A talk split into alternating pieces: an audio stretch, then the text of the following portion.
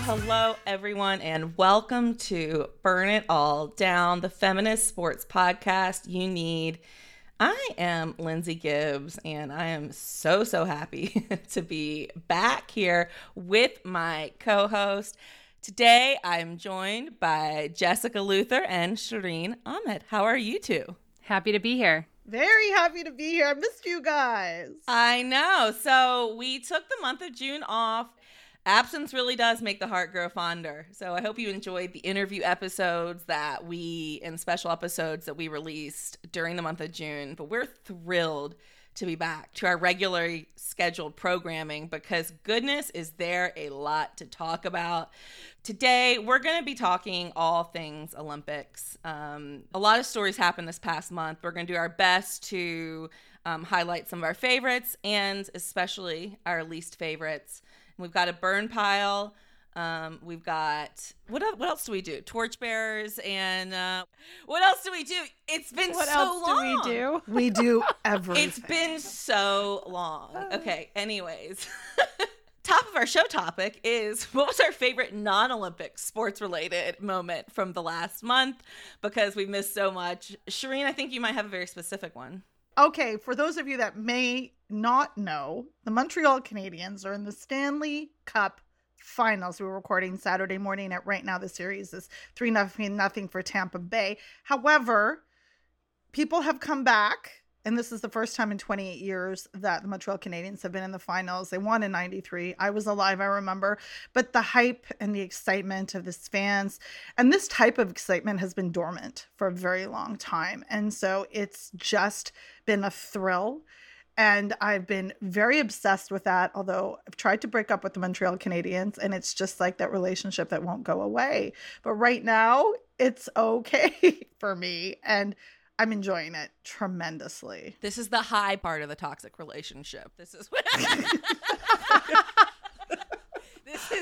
This is when you made up and everything's good. Okay. It's hard to remember the bad in moments like this. I know, yeah. And it has been bad, but right now, I got myself a Carey Price jersey. It's pretty great. Wow, you're in. I'm all in. Speaking of being all in, our Jess has gone all in seeing actually live sporting events, which is something I still really haven't experienced. Jess, what have been your favorite moments? Well, I do live in Texas, where we were on the live sports bandwagon before anyone else, whether or not it was safe. So I spent a lot of time watching soccer. Yay. In the last month. As usual. Just yeah, normal stuff. Expert. Yeah, exactly. So my favorite thing I was going to say was when I got to go to the U.S. Women's National Team games, both in Houston and in Austin. I got to go with Amira, so that part was lovely. But in Houston, before the U.S. played Jamaica, Nigeria played Portugal, and it was this really fun game. It ended up 3-3, so there were a ton of goals. But the final goal was the equalizer by Nigeria in stoppage time. We were down behind the net for that goal, standing behind some Nigeria fans as well. And so that was just so fun. It was like the first moment back at a live sporting event where I was just like screaming. I wasn't even invested. I didn't even care what was happening, but I found myself screaming. And that was going to be my answer until the other night, Thursday night, Aaron and I went to our second Austin FC home game. They've played 3 of them.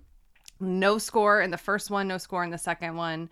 We were like, can this team score at all? Like, is this possible? They had the lowest number of goals in the MLS leading into this game.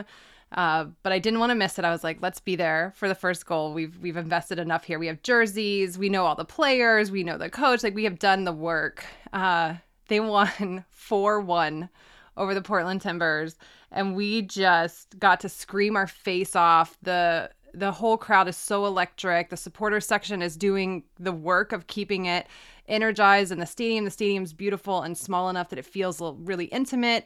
And they just scored 4 beautiful goals. And it was really fun to be there. On a week when sports has let me down over and over and over again, I was like, this is why we keep coming back. I love it.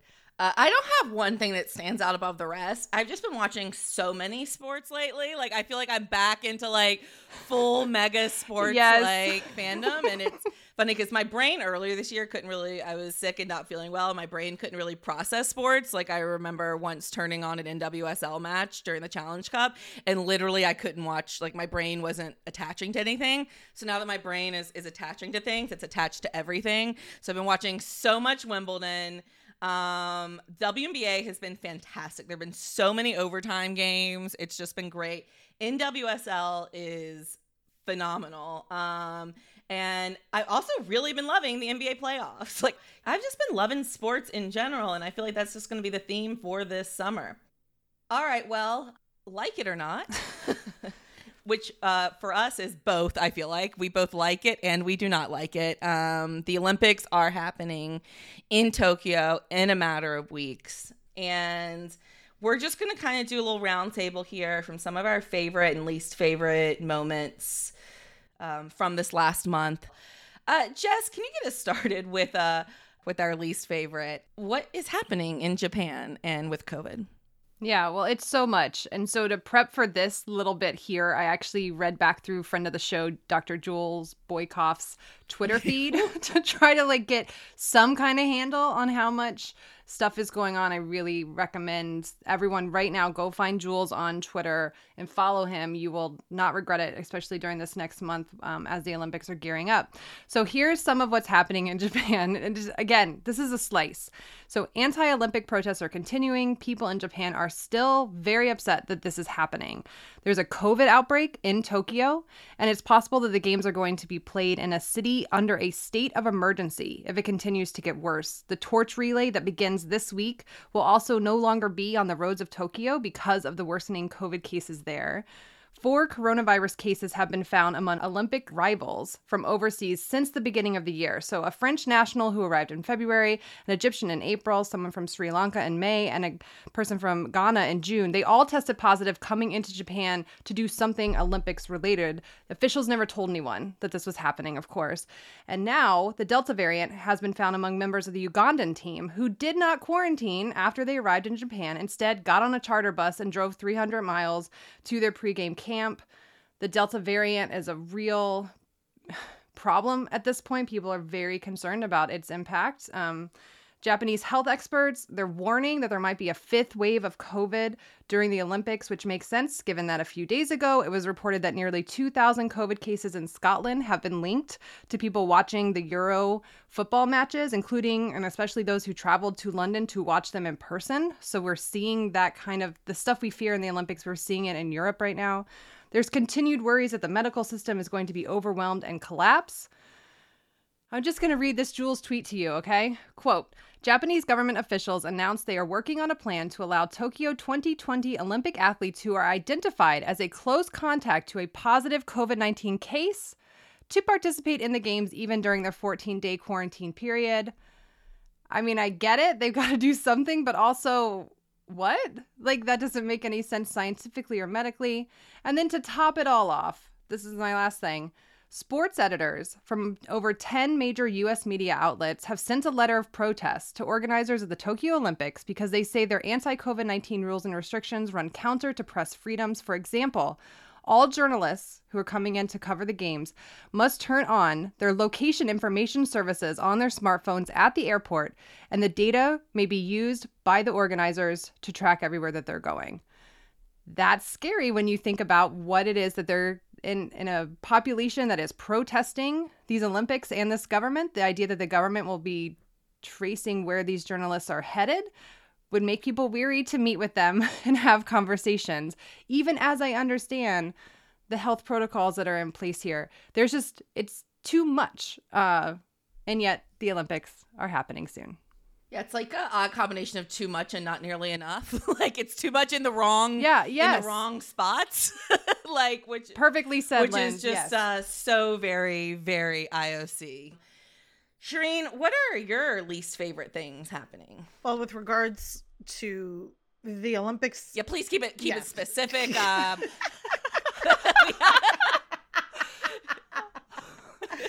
on this topic, I think that two of the things that certainly got my attention, we had spoken about on the show before, is Kim Gaucher, who is a Canadian basketball player. She had to essentially say she couldn't go because she wasn't allowed to take her nursing baby. And this is just along the same lines of the IOC being completely out of touch with non-cishet white able-bodied men. They have no fucking idea about anything. And this thread is about both things that I'm going to talk about do involve mothers in sport and how little place or space they get by the IOC. And in particular, you know, Kim's teammates, whether it was Kia Nurse or Natalie Achonwa, like both spoke out very openly in support of her. The Canadian Olympic team was supporting her as well. But the IOC was just like, no, we're very firm in our rules. But then when public outcry comes out, and I do want to say this, fans out there, I know you're conflicted. Many of us are, but the support that you offer makes a difference when you speak up and use your agency and user and whatever platform it is. It does make a difference, because it wasn't because the IOC decided that in the rights of fairness and justice of sport, they did it because of press. IOC functions very heavily on reputation, which is terrible, but they do it anyway. So the result was she appealed and they ruled in her favor. So although this has a happy ending, I hated that it happened in the first place, and the amount of stress on her as she's mothering and as she's training is terrible. I'm excited for Canadian women's basketball at the Olympics, and I'm happy that she's going to be there. The other one that I was going to say in the same vein, when we've talked about this on the show as well, is Canadian boxer Mandy Bujold. And she also had to appeal her case, because what happened was, in a period of time just pre-COVID, she took time off to, you know, have a baby. So she actually ended up missing some qualifying times for matches. So what the Olympics said was that the ones that she could submit wouldn't qualify, even though there was, I don't know, a global pandemic in the interim. Just, it makes no sense, which is very much on brand for the IOC. Anyway, long story short, Mandy ended up appealing as well, again, with public support, with the support of the Canadian Olympic Committee as well. And I have to say that, you know, I'm not a fan of organizations like federations that are in cahoots with the IOC, but in this case, it feels like this particular Canadian committee was in support of the athletes. And I take that. I'm heartened by that. It's not an easy system to navigate through, and it's wretched in many places, but I'm so glad that these two women are able to compete in the Olympics. So although this is a bad, it ends up good, just because I'm trying to make this half glass full, people, because this is a heavy episode. It's so infuriating that, like, weeks out from the Olympics, right, these mothers don't know if they're going to be able to bring their nursing babies. Like, it just seems like there are so many things that the Olympics have not thought of, right? Like, and they've had so much time, you know, they've had this extra year to prepare. And sometimes I'm just like, what were you doing? Well, it goes back to what I feel strongly about many policies that are unjust, whether it's xenophobic, transphobic, misogynistic. It's that they don't affect folks in the boardroom making the decisions. And that's the bottom line for me. And, like, they just simply don't fucking care. All right. So I've got a few least favorite things. I'm sorry, I could not pick just one. But first of all, we want to give a shout out to Laurel Hubbard, who became the first ever transgender athlete picked to compete at the Olympics. And she's a New Zealand weightlifter, 43 years old, just a remarkable story. So that is good, but the media's response, the fan response, has been atrocious. And I'm just so concerned for Laurel and all that is on her shoulders. And I don't mean that as a bad weightlifting pun. But I just see media outlet after media outlet just giving voice and space to those who feel like it's unfair. It's just been so much transphobia, and it's devastating. These rules have been in place in the Olympics for over a decade, and this is the first one. So I don't think that this is like a state of emergency situation. Laurel earned her spot. We're so happy for her, and I hope that people will read a piece by our Jess, who wrote for Vox, about how the whole concept of fairness in sports is bullshit and doesn't really exist. Is that an okay summary, Jess? Yes, perfect. Okay. It's a long piece, so, you know, there's some more nuance to it than that. But, that reaction has really upset me. But at the same time, Whew, there's so many other stories going on about the intersection of gender and the Olympics. The U.S. Olympic trials transgender runner CeCe Telfer was ruled unable to compete in the women's 400-meter hurdles.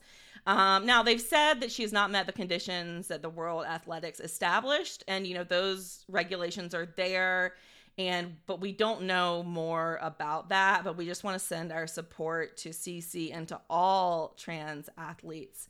And of course, this fear over this transphobia and the racism and the homophobia that is at the intersection of the transphobia, it goes on to impact Black women who were assigned female at birth. But Shireen, what is going on in track?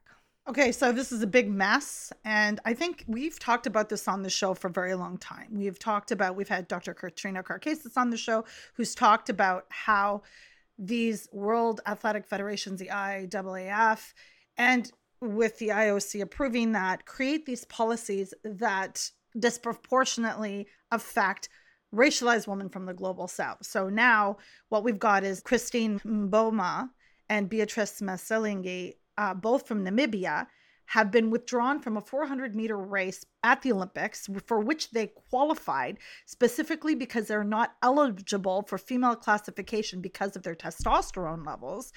And they refused to lower those T levels by taking birth control, which was the pills, which was the only solution that the World Athletics said that they would come up with. And the problem that I have with this, amongst everything, is that this absolutely is targeted. And the same rule that affected Castor Semenya, what's really bizarre and what I've found out in prepping for this as well, is that this rule only applies to certain events. It only is targeted to apply to 400 to 800, which was meant to exclude Castor Semenya specifically.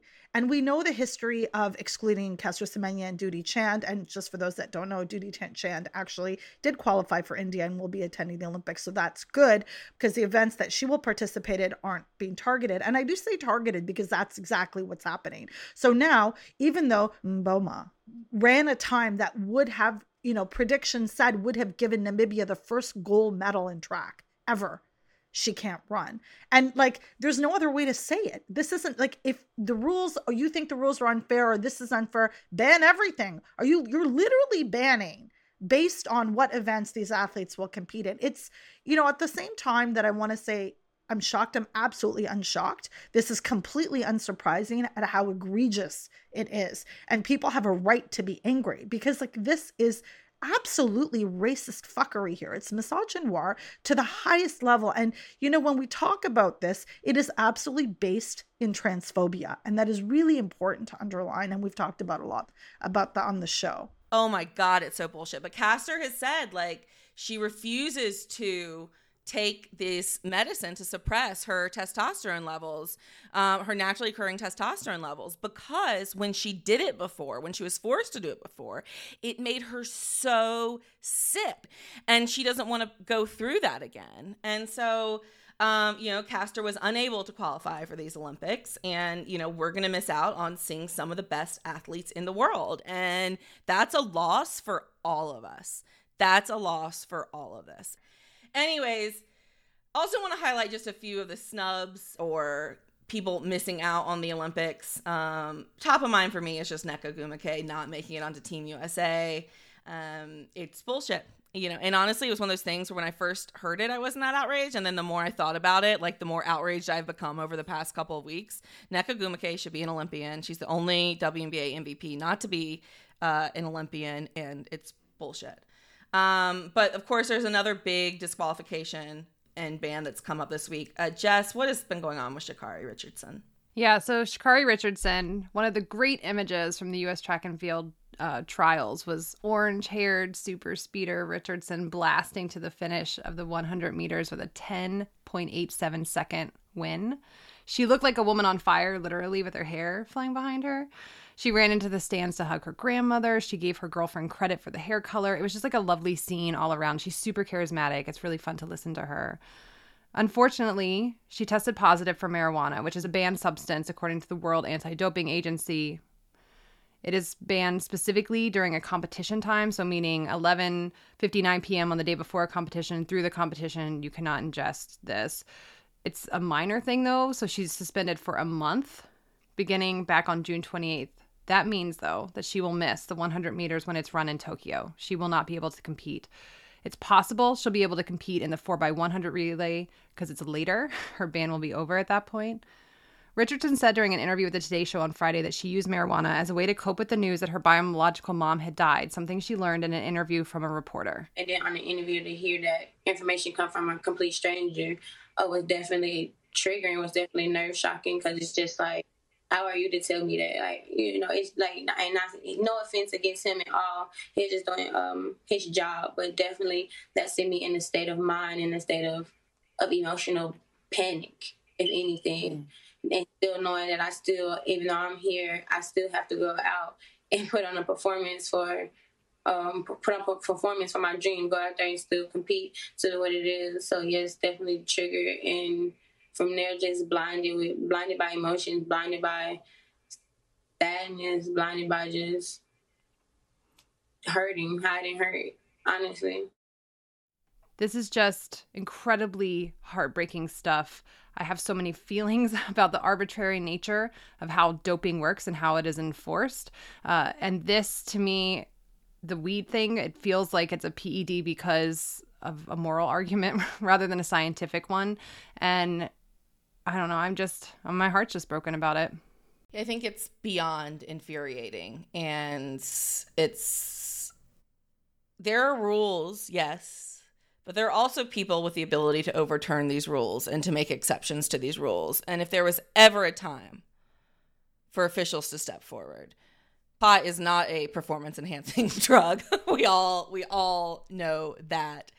It helps with mental health. And the circumstances that Sha'Carri was facing were just unfathomable. We stand with Sha'Carri. We want Sha'Carri to be able to run. It's an awkward pivot here, but there were some happy moments at track and field. Yeah, there's actually too much. So I just want to start off by saying I'm definitely not going to cover all the great things that happened. I just find all of this so exciting. But here's some of my highlights, okay? So Gabby Thomas, she won the 200-meter final. She ran that race in 21.61 seconds. It's the second fastest time ever for the women's 200-meter dash in the world. Also, though, she has this great backstory that's tied to Austin. Thomas graduated from Harvard with a degree in neurobiology and a secondary degree in global health and health policy, and is now attending Texas as a grad student. She's studying public health and specifically racial disparities in the healthcare system. That's to say, I want all good things for Gabby Thomas, including a world record in the 200-meter in Tokyo, and maybe Amira and I could track her down in Austin in the fall and get her on Burn It All Down.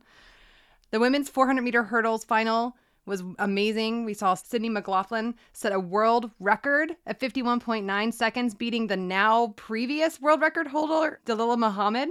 Coming in third is flamethrower Anna Cockrell, who raced at USC and is now an Olympian. And here's what she said after the race about how much this meant to her. I just trained really hard for this. I worked really hard for this. In 2019, I was super depressed. I didn't want to be here anymore. So to be standing here today as an Olympian is like more than I can take. And I just want to shout out my family, everybody in Lafayette. I know you're having a watch party.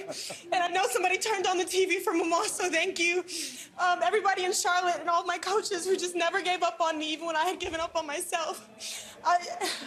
I think I'm out of words. Quinera Hayes and Allison Felix, they finished first and second in the women's 400-meter final.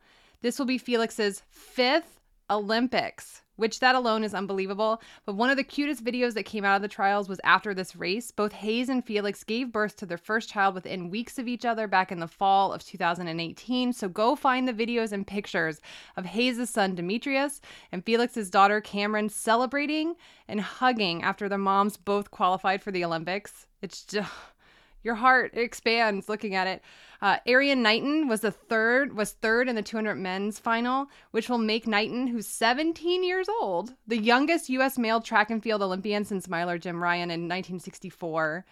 I've got to mention Athingmu, who is now only 19, and she just ran the hell out of the 800 meter. She clocked the second fastest women's 800 meter in U.S. history. Raven Saunders, a shot putter, made her second Olympics, and you probably saw images of her because she showed up to throw the shot put while wearing amazing masks, including the Joker's smile and that teeth clenching growl that the Incredible Hulk does. So she just looks amazing throwing the shot put. And the final thing I want to mention, friend of the show, Gwyn Berry. She came in third in the hammer. She's going to the Olympics. During the ceremony honoring their accomplishments, the U.S. anthem was played. Berry, who's been a vocal opponent of U.S. nationalism, instead of putting her hand on her heart and turning towards the flag, she stood with her hands at her side and eventually placed her athlete activist t-shirt over her head. She received the wrath of the flag pen brigade, who was so angry at her. But we here at Burn It All Down, of course, we support Gwyn, and we are thrilled for her, and good for her for standing up for herself. Whew, absolutely. Gosh, those trials were fun to watch. Shireen, can you give us a little outside of the U.S. flavor? Because I think, unfortunately, the nationalism of the Olympics is taking over a bit here. It is hard to resist a little bit. So, Shireen, what's going on outside these borders? So, just some fun stories that I want to mention. And actually, I want to thank flamethrower Andras Fehervari for pointing this out to us. There is a Hungarian fencer named Ada Mohamed, and she made her first appearance in Atlanta in 1996. So her dad is Syrian, her mother's Hungarian, and she is 43 years old, which I also want to say this, that I am very excited when I see Olympians in their 40s. It just, holding it down for the old folks out here. So really excited about that. Also looking forward to seeing her. Ada Mohamed is actually going as an alternate on the Hungarian team.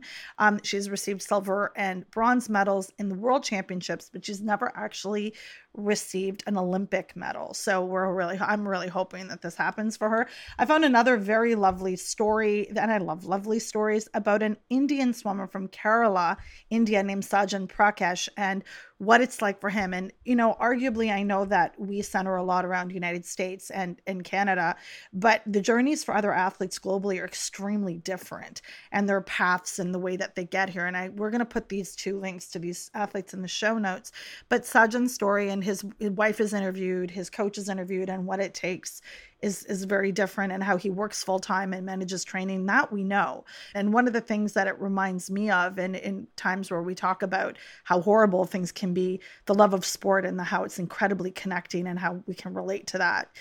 So sport in itself is beautiful. So there's my happiness right there. Yay! I've loved so many of these qualifying stories. Seeing Ariel Atkins, a player I've gotten to cover up close, getting named to the USA Olympic team was one of my favorite moments. Gymnastics is just so good. It's just so good. Also, how do they do it? So watching the gymnastics trials, seeing Simone Manuel, Jordan Childs, Suni Lee, all qualify, and Michaela Skinner, another great story. It's been wonderful, but by far, I think the moment that will stick with me forever, and I didn't even watch this live. This was a shock I got on Twitter, was seeing Simone Manuel win the 50-meter freestyle during the Olympic swimming trials. So a little backstory here. Simone Manuel, of course, became the first Black American to win an individual gold medal in swimming at the Olympics in 2016 when she won the 100-meter freestyle. And she's been a mainstay on the international stage since then. She's that was not a fluke. She's one of the best swimmers in the world at sprint freestyle. But coming into this Olympics, she had hit a big roadblock during training, which was overtraining syndrome. So at the beginning of the trials, Simone failed to advance to the final of her signature event, the 100-meter freestyle. She gave that press conference where she opened up from the bottom of her heart about everything she had been going through. It was an uphill climb. Once I got back in the water, some days were good, some days weren't great. And to, I could go on and on, but to sit here and even do what I did and to be at this meet is something that I can't take lightly. Well, just days later, Simone came from, from really, I think most people, including myself, it put her out of the Olympic picture at that point. But she won the 50-meter freestyle Olympic trials by 0.01 seconds. 0.01 seconds, making her honestly one of the most clutch swimmers like America has ever seen. So Simone Manuel is going to the Olympics, will get a chance for another gold. And when I saw that she had won the 50-meter free, I almost dropped my phone. Like, I could not believe it. Just what a moment.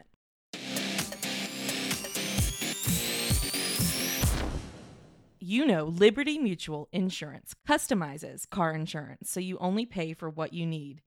Honestly, that's all we really want, you know? Fairness. We want it in sports. We want it in life. To all be treated fairly. And what's more fair than having you only pay for what you need? Way to go, Liberty Mutual. This message was brought to you by the Liberty Mutual Insurance Company. Visit libertymutual.com to learn more. Every deep playoff run starts with building an amazing team. Doing the same for your business doesn't take a room full of scouts. You just need Indeed. Don't spend hours on multiple job sites looking for candidates with the right skills when you can do it all with Indeed. Hate waiting? Indeed's U.S. data shows over 80% of Indeed employers find quality candidates whose resumes on Indeed matches their job description the moment they sponsor a job. Something I love about Indeed is that it makes hiring all in one place so easy, because with virtual interviews, Indeed saves you time. You can message, schedule, and interview top talent all in one place. Indeed knows that when you're growing your business, you have to make every dollar count. That's why when you sponsor a job, you only pay for quality applications from resumes in our database matching your job description. Visit Indeed.com/BlueWire to start hiring today. Just go to Indeed.com/BlueWire. That's Indeed.com/BlueWire. Terms and conditions apply. Cost per application pricing not available for everyone. Need to hire? You need Indeed.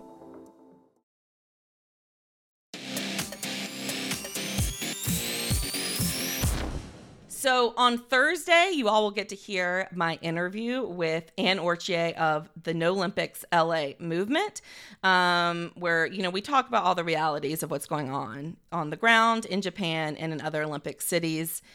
Here is a clip. Thomas Bach, who's the head of the IOC, said something about sacrifices have to be made, which basically a lot of people took to imply some people are just going to have to die so that we can hold these Olympics. We can't cancel these. So, certain people are just going to have to get sick and die. And that's how it goes. And that's pretty much always what their attitude is. When it comes to things around, accelerated and increased displacement, police violence, environmental destruction, the attitude is just sort of, well, this is what it takes to put these games on, so there are going to have to be sacrifices.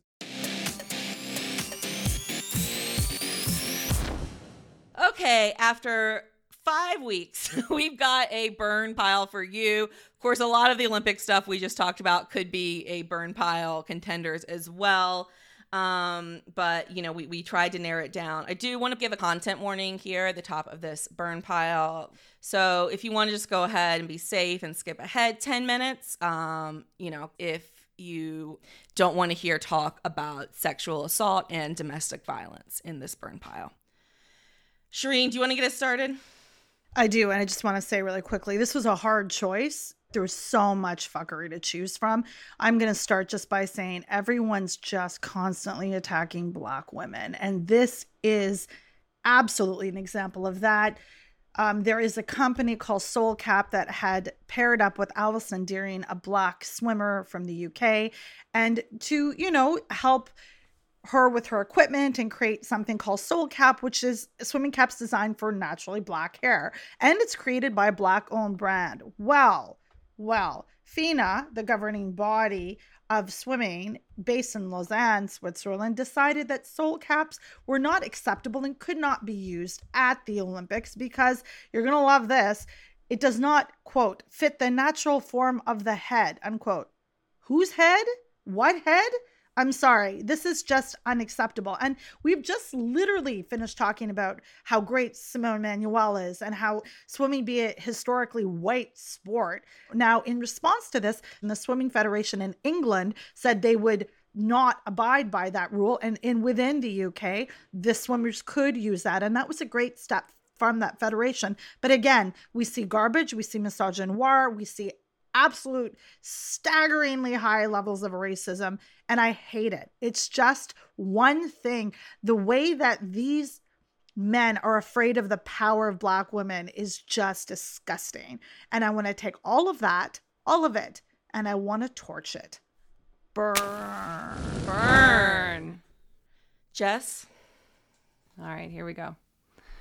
On June 29th, the Portland Trailblazers introduced their new head coach, former NBA player Chauncey Billups, at a press conference. Word had leaked earlier, though, about the hire, and going into Tuesday, there was a lot of discussion around the team putting Billups up in that position, given that in 2000, Billups had settled a civil lawsuit regarding a 1997 report of sexual assault. The details of the report, which are violent and upsetting, were chronicled in Jeff Benedict's 2001 book, Out of Bounds.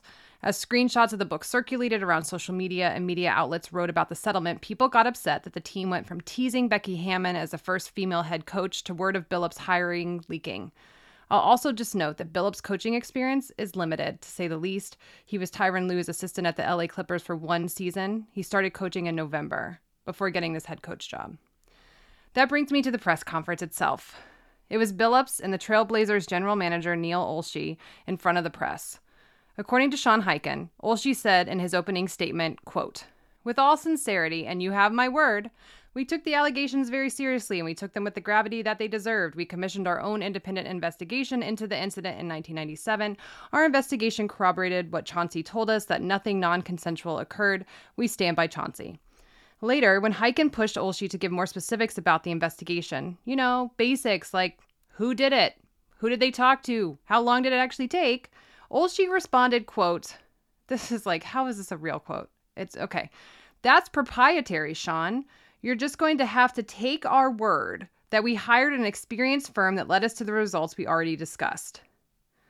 I was like, I don't even know what you say to that, except that no one, and especially reporters, should ever take the word of people in power. Also proprietary, as Shireen tweeted, WTF. None of that makes sense. Billups, for his part, said that of the 1997 case, quote, "There's not a day that goes by that I don't think about how every decision that we make can have a profound impact on somebody else. I learned at a young age that every decision has consequences, and that's led to some really healthy but tough conversations." Later, this happened. Hi, Jason Quick with The Athletic.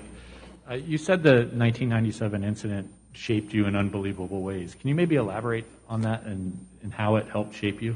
Jason, we appreciate your question. We've addressed this. It's been asked and answered, so happy to move on to the next question here, Aaron. What you can't see is that as Quick is asking his question, Olshey takes a drink of water and looks over at the PR person, clearly giving her the cut this off at the knees cue. Billups looks like he's actually going to answer before she steps in. And finally, about Hammon, Olshey said some condescending shit. Quote, "We obviously admire Becky. She did a great job. Making it as far as the owner in the process isn't easy. She made it all the way to the ownership level, which is an endorsement." That's like a verbal pat on the head, like a good job, little girl. What a fucking mess this entire press conference was. It was a long week. And I'm feeling just extremely cynical at this point. I want to say that. A big part of me thinks that Portland should have just hired Billups, ignored everything about the 1997 case, and did a presser without a Q&A. Just do what you're going to fucking do and just save us from the hurt of watching you fuck around while you do it. It's hard to believe that Hammon was ever a candidate and was instead used to make them look good for even considering her, which is just so wrong to Hammon to begin with. It's hard to believe that there was any investigation into Billups. It's hard to believe that any of this ultimately mattered. All we're left with is just the same old shit. So I'll do all that I can do, and I'm just going to burn this. Burn. Burn. All right, so there's a lot of candidates, but I have to go with Trevor Bauer, the Los Angeles Dodgers pitcher. I want to give a shout out to Brittany Garoli and Katie Strang of The Athletic for their reporting on this. I'm going to read the lead to their piece. And once again, another reminder for a trigger warning. A domestic violence restraining order filed against Dodgers pitcher Trevor Bauer and executed on June 28th includes multiple graphic images from the woman who filed the request. The woman, in the 67-page ex parte document, said that Bauer assaulted her on two different occasions. Together, the woman said those two incidents included Bauer punching her in the face, vagina, and buttocks, sticking his finger down her throat, and strangling her to the point where she lost consciousness multiple times. Bauer has been placed on a 1 week, 7 day administrative leave by the MLB as this is all investigated. But what's going on behind the scenes is incredibly, incredibly disturbing. First of all, there's the fact that it's been 6 weeks since the woman came forward to the police with this, and four legal experts told USA Today that the pace of the investigation has likely been impacted by Bauer's high profile. A former New York prosecutor said that he would be arrested already if he weren't Trevor Bauer, because, you know, the woman has black eyes and a lot of proof to go with this, as well as, you know, exams. So that's one disturbing thing that is a part of this. But more is the people online, the people in the media who are choosing not to engage with this information, who are choosing not to talk about it, and who want to brush it aside and hope somebody else will, you know, take the reins. Bauer had a known history of publicly attacking women on social media. He been very misogynistic, very harassing, to the point that the Mets refused to sign him during the offseason because of his past. So I'm not saying that anyone who, that, you know, social media abuse is automatically akin to this type of violence that is in this report. But I am saying that there are warning signs, and yet the Los Angeles Dodgers signed him to a 3-year, $102 million contract in the offseason anyways. I just want to send our support to the survivor for coming forward. We know, especially when athletes and fandom are involved, and athletes with as much resources as Trevor Bauer have, how devastatingly difficult it is.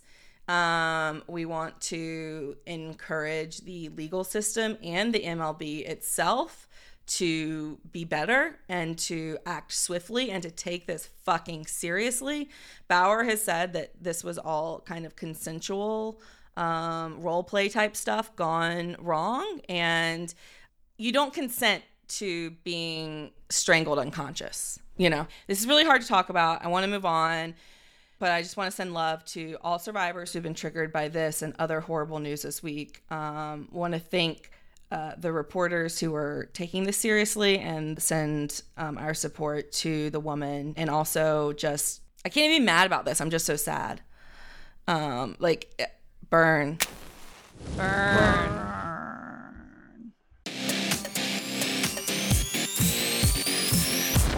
So after that, we do want to lift up torchbearers of the week / month.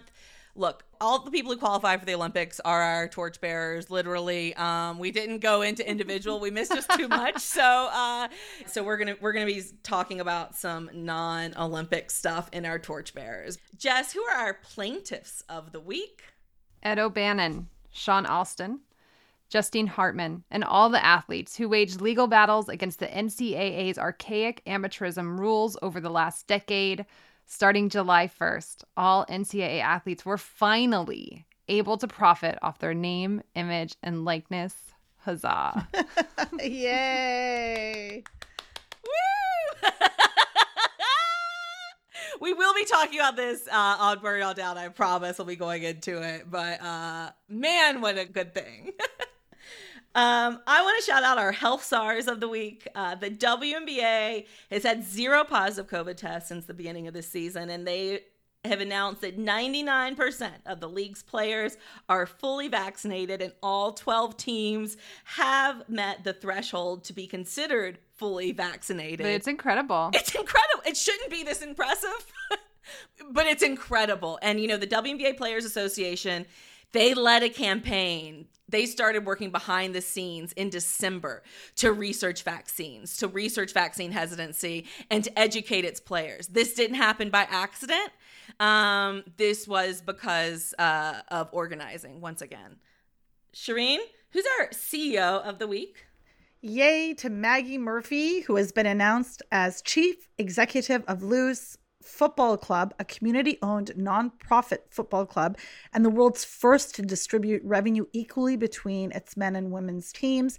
Maggie joined the club in 2019 as its general manager, and she was a guest on Bayad in episode 135. I had the pleasure of talking to you. This is awesome. Yay! All right, our torch bearers of the week. Can I get a drum roll, please? Woohoo! All right, we want to give a shout out to Carl Nassib. Became the first active NFL player to come out as gay, and he has a guaranteed contract, which is a huge thing. So hopefully, you know, he'll be sticking around. And Washington Spirit and member of the Japanese national team, Kumi Yokoyama, came out as transgender. Look, I, you know, we don't often quote politicians positively, but I did think it was nice during Pride Month that President Biden tweeted to Carl and Kumi, two prominent, inspiring athletes who came out this week. I'm so proud of your courage. Because of you, countless kids around the world are seeing themselves in a new light today. And I definitely agree. While I think Carl has not received nearly as much support from a lot of prominent NFL players as I would like, it's been kind of crickets. The team, the Raiders, did release a statement in support. The NFL did too. And on the NWSL side, the Spirit expressed their support, saying, thank you for showing the world it's okay to embrace who you are, and also adding the pronouns, saying that Yokoyama uses they, them pronouns. I want to give a special shout out to Kumi because in Japan, where they are from, it is a devastatingly difficult situation for all members of the LGBTQ plus community, especially transgender people, even further behind than things are in the United States. And so just, you know, the impact that Kumi and Carl will make is just remarkable.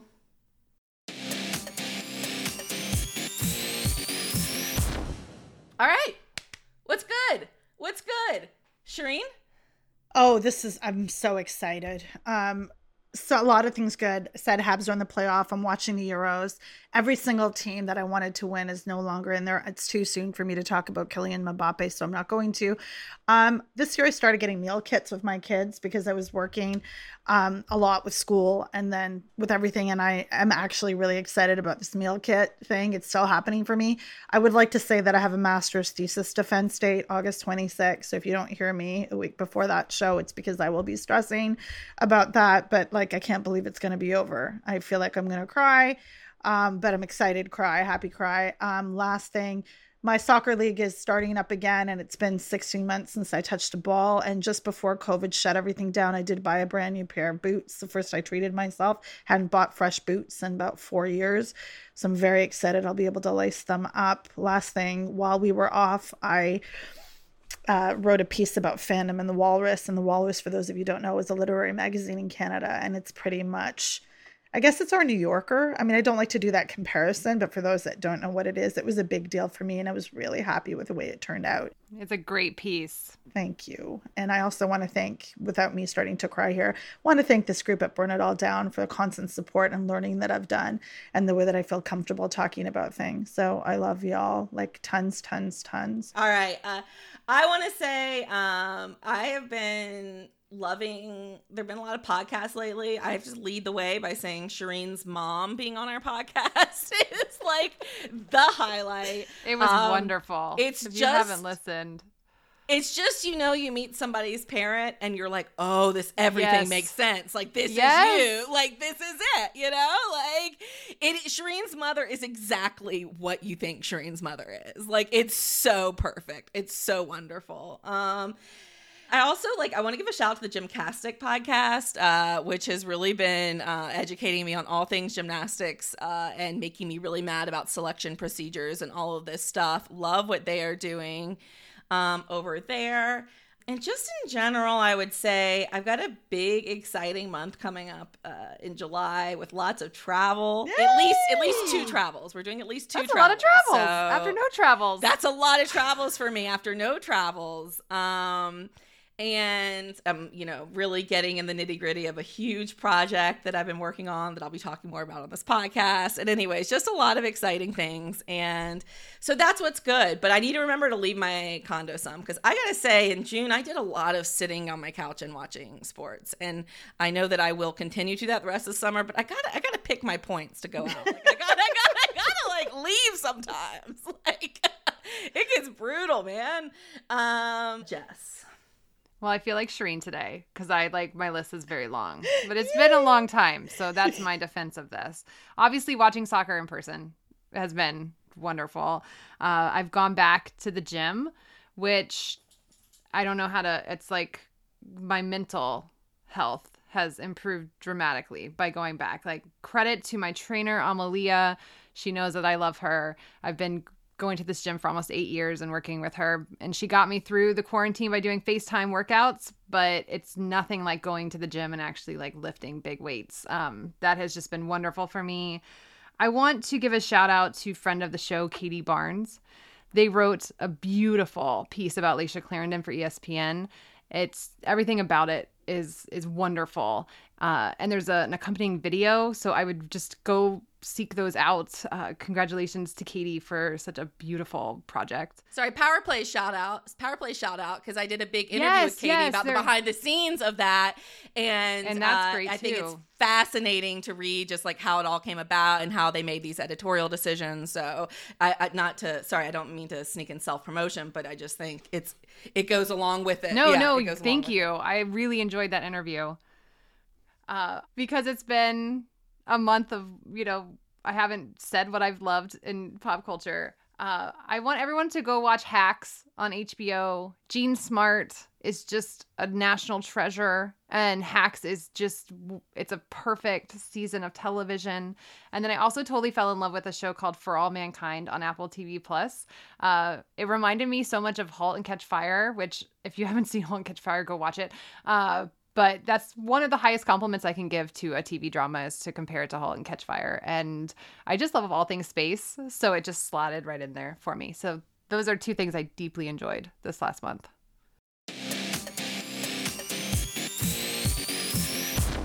All right.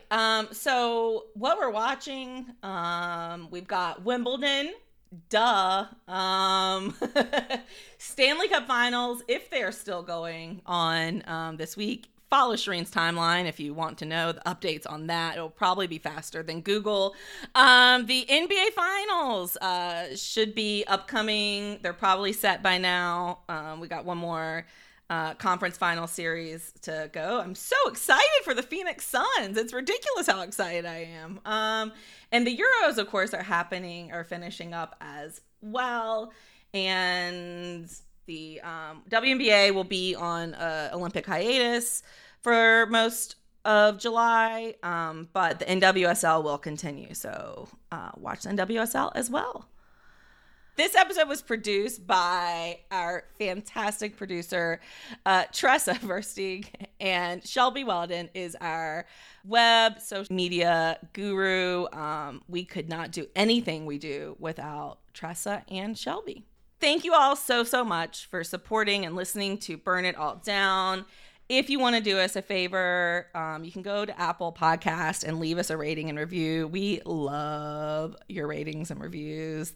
When they're good, they make us very happy, and they cancel out the trolls who don't love us. And that's just a great way to help other people find our podcast. Especially, we want other people to find us right now, because we've been having so many of the conversations that, the rest of the world is just coming around to now for the Olympics. And so we think it's important for people to find our show right now. Also, of course, we want to thank all of our patrons for supporting us. Patreon.com/burnitalldown. We've also got our merch store. If you want to go to our website, there will be links there. So our website, burnitalldownpod.com.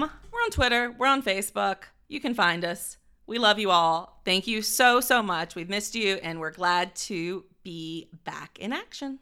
And I saw you.